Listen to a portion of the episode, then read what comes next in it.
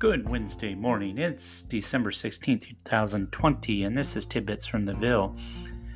I wanted to uh, make an exciting announcement. Um, I will be running for Alderman Ward 1.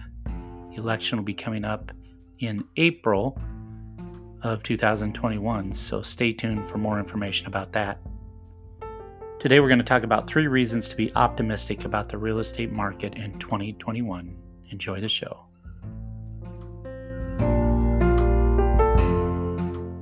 This year will be remembered for many reasons, and optimism is one thing that has been in short supply since the spring.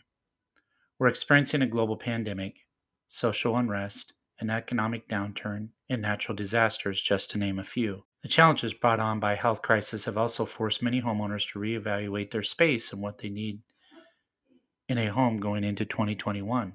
So, experts are forecasting that next year is one in which we can be optimistic about real estate for three key reasons. Number one, the economy is expected to continue improving. Tim Duy from the University of Oregon puts it this way There is nothing fundamentally broken in the economy that needs to heal.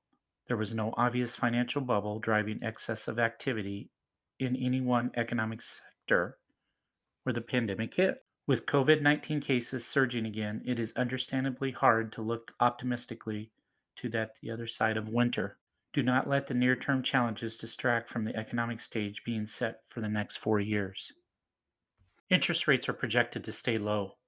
In the latest projections from Freddie Mac, interest rates for a 30 year fixed rate mortgage are expected to remain at or near 3% next year. These low rates will continue to make homes more affordable, driving demand for housing in 2021. Future home sales are forecasted to grow.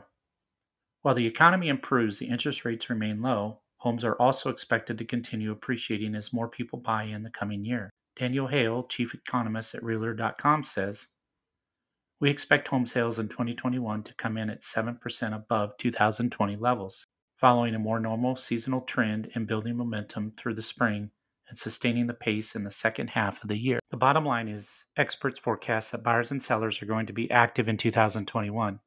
If you thought about buying or selling your home this year but have held off, now may be the time to take advantage of this market.